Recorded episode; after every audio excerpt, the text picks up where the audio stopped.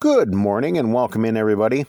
Today we're going to take a look at a passage of scripture, but before we do that, I wanted to tell you a little story. We have an orange cat in our home named Timmy, who has some pretty normal routines during his day. As soon as the lights go out, he normally will come over and curl up on my bed. When you get up early in the morning, you'll find him perched high upon one of my stereo speakers, staring intently into the woods through the living room window. Whenever his food dish runs out, he'll begin following you all over the house. But he has one particular habit that appears each time he hears you fill up his food dish.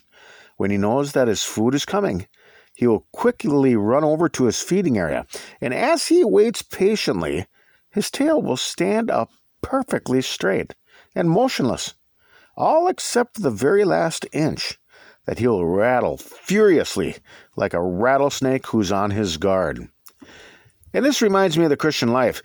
If you were to examine every moment of your life for the last year, you will find things that you did regularly every single day. You might get up each morning and make yourself a hot cup of coffee. You might uh, check the mailbox before leaving for work. You might do a crossword puzzle while having your lunch. You might even brush your teeth before going to bed. And this is because we are creatures of habit. But this must be used to our advantage. As a Christian, we must develop good habits, insomuch that they become a regular pattern in our daily lives. Titus 2, verse 7 says, In all things showing thyself a pattern of good works, in doctrine showing uncorruptness, gravity, sincerity. A pattern is something that is repeated over and over again.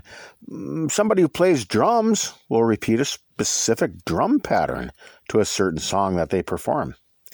Many poets will repeat a definite pattern in the poetry that they write.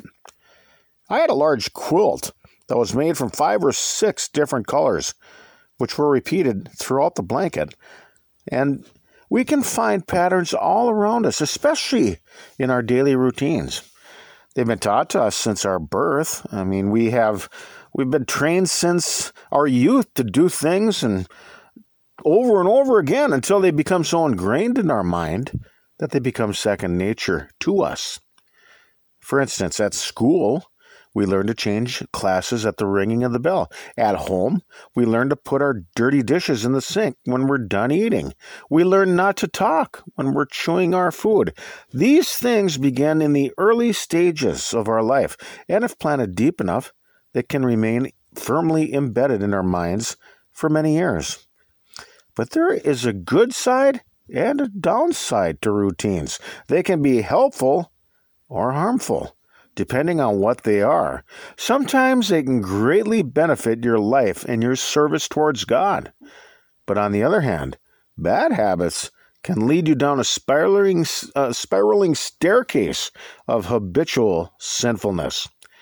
Romans 6 1 says, What shall we say then? Shall we continue in sin that grace may abound? God forbid.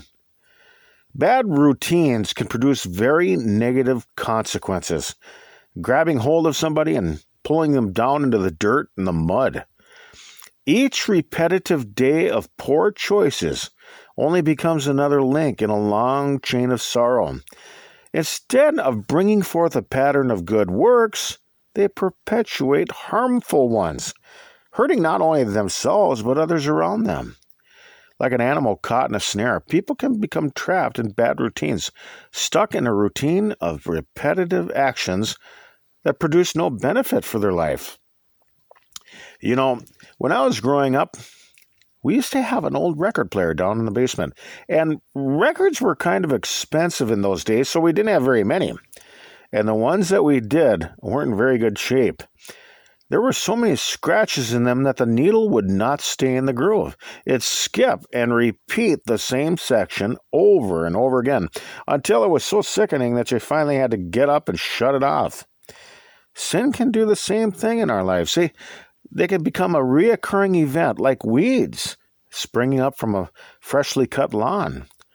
This is why we must develop good patterns in our daily lives, ones that are found throughout the teachings of Scripture. We must continue in them, which will not only result in a fruitful life, but our own salvation.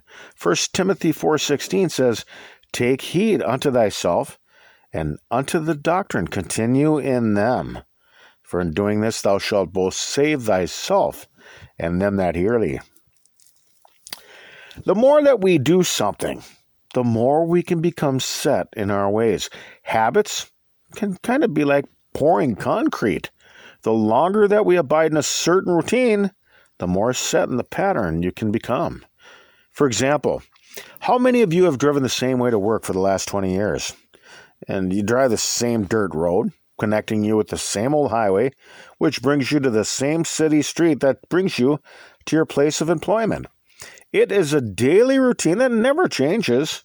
When you ride a city bus, they take the same route over and over again, a pattern which becomes so ingrained in their mind mm, that they could do it in their sleep. But then one day, the city decides to rip out the street, and the state begins tearing up the highway. They have some new routes and intersections that they're going to put in.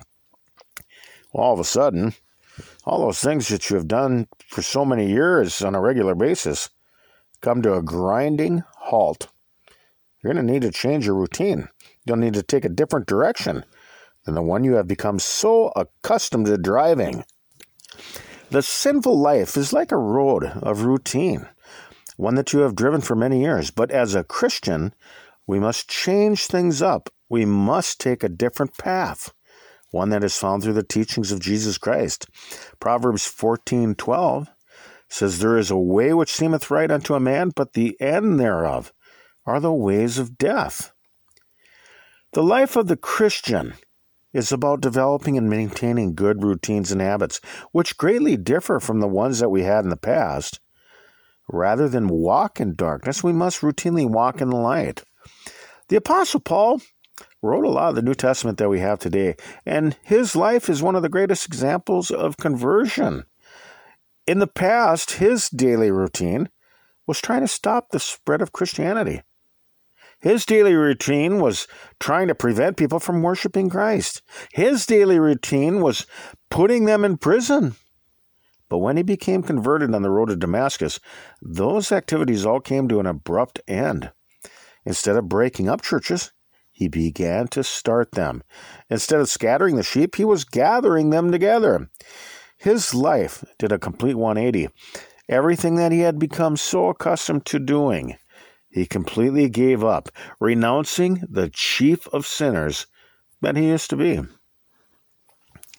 You know, it's been said that you can't teach an old dog new tricks, but that's not always the case.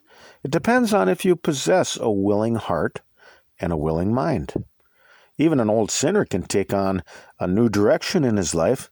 It just requires letting go of destructive routines and establishing new ones through Christ. I thank God for Paul because his transformation brings great hope to each of us. God's grace provides us with an opportunity to take a new direction and embrace new routines. Sinners can become saints, and just like Paul, they just need to focus on a pattern of good works. I mean, think of all the good things that we can do when we refocus our hearts on Christ. After all, good routines are hard to break, and God created us as creatures of habit. Let's think about these things for right now. We can be found on your web browser by searching TLK, JBC, where you can find our diaries distributed through various platforms. We are not associated nor affiliated with any other religious groups. You can get our entire podcast feeds directly along with transcripts at tlkjbc.com. Or I suppose that you can find us somewhere up here in the great northern Minnesota woods. Peace to you all, and Lord willing, we'll talk with you some more tomorrow. Till then, bye bye, everybody.